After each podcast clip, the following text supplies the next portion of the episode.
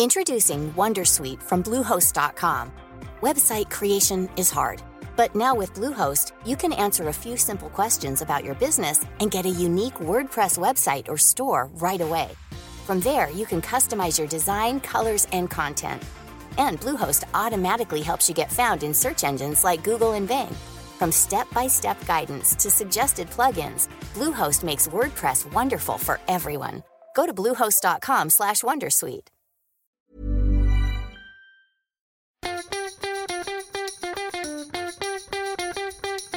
From Barangaroo Studios, the AusBiz COB is the key stuff you need to know about the day in business and finance.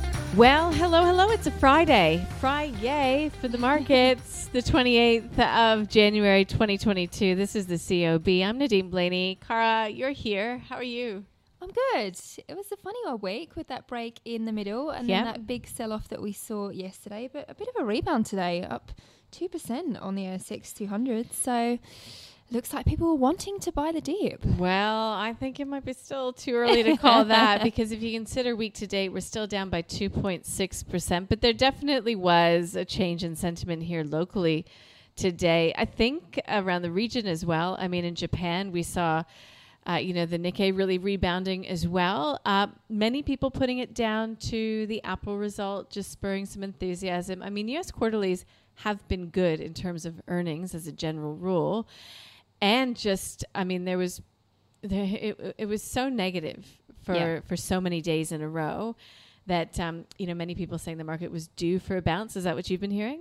Yeah, ish, I guess the question is is it a dead cat bounce at this point? I mean, speaking to Gary Glover from Novus Capital this week, we looked at historical charts on on corrections on the Nasdaq, and this is how it trades. When you see a big correction, you see a bit of a bounce, and then it's the next leg lower, and it just forms that pattern. So, everybody has a view, right? I spoke with Shane Oliver to end the week, and it's always our weekly catch up. And he said, yes, markets were due for a bit of a bounce. He does expect more volatility to continue, but it's his view that even as policy rates start to normalize, you know, to a new normal, uh, that unless they trigger a recession, which he does not see in the future, he is still quite bullish on equities. He still thinks that equities are a good place to be and they will continue to trend higher.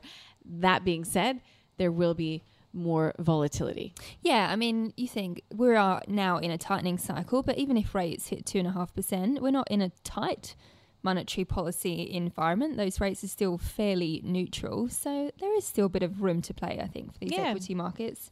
Um, but we did have a chat today with Chris Conway from Marcus to- today, and he said it's all about going back to basics. So ticking those boxes, boxes in terms of companies that got a competitive advantage, advantage quality businesses, uh, and that's a buy hold sell for today. That was Aristocrat Leisure that he had on his list. Good. I had a bye bye bye to end the day with Scott Phillips from the Motley Fool, all about the retailers because we did have some news out from Australian retailers this week. Kogan comes to mind.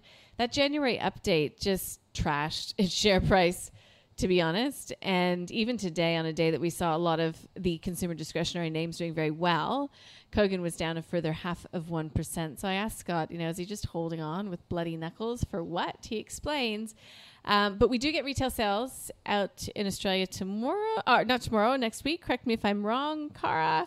Uh, I think we do, but of course it is RBA next week, is. isn't it? That's the big week. It's the first meeting of the year, so we've had we've had we've had the Fed and what they have to say. So Mm, well, you've got to say that the RBA maybe. has to change its tune. well, they have to surely. Last I mean, we pe- heard, pe- it was still 2024. People are calling for rate hikes in May. Yeah. If they're coming that soon, Yeah. then they have to change their QE's rhetoric. done and dusted. I think Annette has a, a view in the COB newsletter form. If you don't subscribe, it's always worth it for the views. Um, but yeah, there is the meeting, and then there is Phil Lowe addressing the National Press Club, and there is always Q and A. So, how um, polite, how harsh. um, it, it'll be interesting to see the tone that is set. Because there there needs to be some sort of a shift in communication coming from the RBA. So next week is live. Next week's also live, Cara, because U.S. non-farms, and it was Powell talking about the very very strong jobs market yeah. that really sparked the capitulation on Wall Street and in the bond market yesterday. So um, Wednesday in the states because he, he was just giving himself and the Fed lots of room to move and at a quicker pace if that jobs market holds up. Yeah, so a lot on the docket to keep markets volatile, I guess.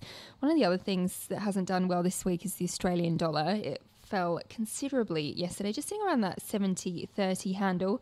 So I guess invest- investors aren't convinced in the currency market that we are going to see this tightening come through from the RBA and it's, it's mm. going to be the Fed that's going to win out. That's interesting. But I guess there's just, you know, you'd be standing in front of a, a moving truck to to get in yeah. front of the US dollar, right? Yeah, exactly. A dollar index this week is as yeah, the move has been significant. I mean, a bit of outflow in gold, but but that dollar index has, has looked fairly strong. Okay, well that's uh, your bread and butter currencies. Let me just take people through some of the movers of today. Um, we've had a couple of companies updating after the market close. I'll let you go look at them yourself. We saw Insignia Financial doing pretty well after it was called cheap, according to Morgans. And that was up by 8.5% today. Premier Investments building on yesterday's gains after it, uh, yeah, said that sales are going really well there. It stood in such stark contrast to Kogan and Champion Iron. We saw iron ore futures rising today, and uh, Champion Iron had its price target lifted more than 8% by Citi. On the flip side of things, though, we did have uh, we had a few quarterlies. You know, that was another thing that happened this week. Those mining quarterlies. Ramelius was out, Newcrest, all are getting hit very hard off the back of that. But I think to your earlier point, both in the gold space as well. Um, so that's a bit of an explanation there. We'll get some more quarterlies, but we will start to get some more company reports. The start of reporting season. It's very anemic next week, just News Corp, REA, and Amcor. But with Amcor in particular, you're going to hear about supply chains, I think, and you're going to hear about input costs, all the big themes coming from US reporting season. Yeah, exactly. Another one out today was ResMed, and it was the stock of the day. They saw its gross margins fall by 2.3% in at the last quarter, and again, down to supply chain there issues. You go. Actually, uh, Junmei Liu from Tribeca Investment Partners and Adam Dawes from Shaw and Partners. Lots of partners happening here. We're talking with Koshi today on the call. Let's hear what they had to say about ResMed you know, when a, a growth stock that um, missed analyst expectations and you expect share price to be sold off significantly, um, but it hasn't because everyone is expecting a poor result. We know the reason uh, the result was poor was mainly because um, they uh, the supply chain issues that they couldn't couldn't get their hands on the chip. So for me, ResMed is a core holding. Uh, it's a strong buy, um, and uh, and this is probably one of its the worst result you'd expect. And for a worse result, it's still growing. So um, mm. it's one of those structural leaders, um, and um, and at this point, it looks pretty attractive. Yeah, I love this one. I've, I've been on record for many, many years saying that this is a fantastic one. And, and I, will go on record again to say I think that ResMed is one of those ones that could be the next CSL. I'm comfortable with the stock. I really like the business, but I just think, yeah, you could probably get it a little bit cheaper.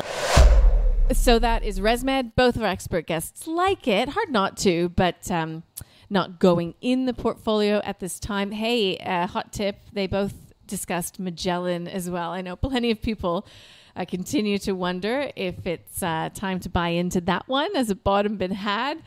I'm not going to say it. Uh, listen to Junmei Liu and Adam. You can listen to that in podcast form, or you can watch the episode via ausbiz.com.au. Hey, I should mention as well, you can catch up this weekend if you've got any time and you missed it with a couple of new programs that we put together this week. Um, Cracking Crypto, one of them today. Andrew had the chance to speak with Ian Love, CEO of Blockchain Assets, all about NFTs here is your 101, your ABCs of NFTs. Um, and you can access that actually via the show notes as well. And then another um, another company or show, I should say, that we put out was uh, the small caps this week. Today, I spoke with the CEO of Bike Exchange, and I talked about Morgan Stanley's top five in the small cap space heading into reporting season. Car's laughing at me right now. I love small caps. I love company news. So yeah, reporting season is uh, is upon us. I'm excited. Hey, talking of crypto though, maybe another volatile weekend given what we've seen this week and heading into into payrolls on yeah. Friday. I mean, that was a big move that we saw last weekend. So still sitting around those it's key fifty percent from its highs. Yeah, key support levels around that thirty five hundred mark. So I take that pleasure in some of the memes that come out on Twitter. there was one. It was like a group shot of McDonald's employees, and the caption was, "Hey, Diamond Hands." Get back to work. um, look, we lo- we love we love talking about all asset classes, don't we? Um, so I think we've covered what's big next week, um, the companies that start to report. And uh, again, if you need to just catch up with some of our big interviews of the week, we have a weekend newsletter called OTC Off the Clock. You can sign up via our webpage, and it's just you know easy easy stuff to get your, your head across and get prepped for the week to come. Hey, I've got Mandy Rafsanjani on the trade on Monday. Oh, I'm pretty love her. excited. And so I'm going to ask if we can do a bit of a special on managing trading psychology while it's this volatile. How Yeah. do you manage your nerves when markets are whipping around this fast? I'll be watching. Um, look, Cara, should we call it a day? Yes, I think Great. so. Weekend time. Have fun. You too. Bye.